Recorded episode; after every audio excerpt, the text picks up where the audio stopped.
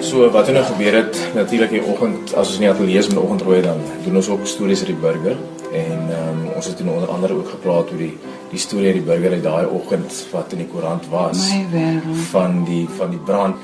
En toe praat ons daaroor en en Beneske sê toe terwyl ons op die lig is sy sê daai foto kan 'n mens dan nie iets vir die mense doen nie. En ek sê toe maar weet jy ek het ook nogal vroeër die oggend daaraan gedink as 'n mens dan iets kan doen vir die mense om hulle om hulle te help en toe het ons nou op die lig gesê en Beneske sê toe Sjoe, maar miskien kan ons ons luisteraars 'n bietjie handjie bysit as hulle dalk ietsie wil gee. En toe, natuurlik so getrou soos dat ons Tygerberg 104 FM luisteraars ons maar is, dat hulle onmiddellik begin SMS stuur en sê hulle wil graag bydra. So ons het hier in die omgewing van omtrent so R21000 Oh, onder ons luisteraars ingesamel. En ehm um,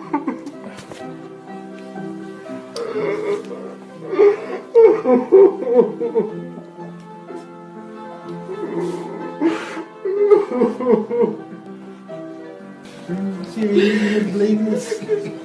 is trane van blydskap daai. die Here het vanoggend vir my gesê: "Wag.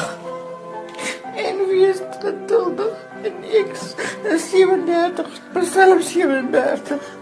Vers 9. And be patient and wait and I will act.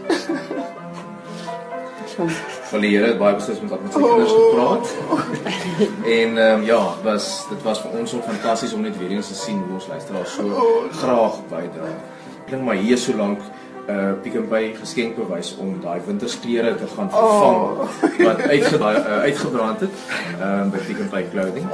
So uh ehm um, ja, fantasties. Ons is ook baie bly dat ons kan dit sien. O, oh, ek is so dankbaar vir Here vir alles. Ek het my lewe in 85 aan hom gegee. En ons het maar ons op en af en ons het in die laaste tyd het ons glad met mekaar- gepraat nie want daar was iets wat gebeur het. Ek het verskriklik baie mense gehad wat vir ons twee gebid het dat ons weer by mekaar kom.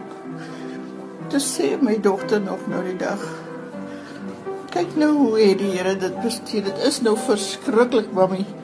Maar nou praat julle twee. en ons ons steun mekaar. En ek is vir die Here verskriklik dank. En vir Radio Tegberg want dis al wat ek na luister.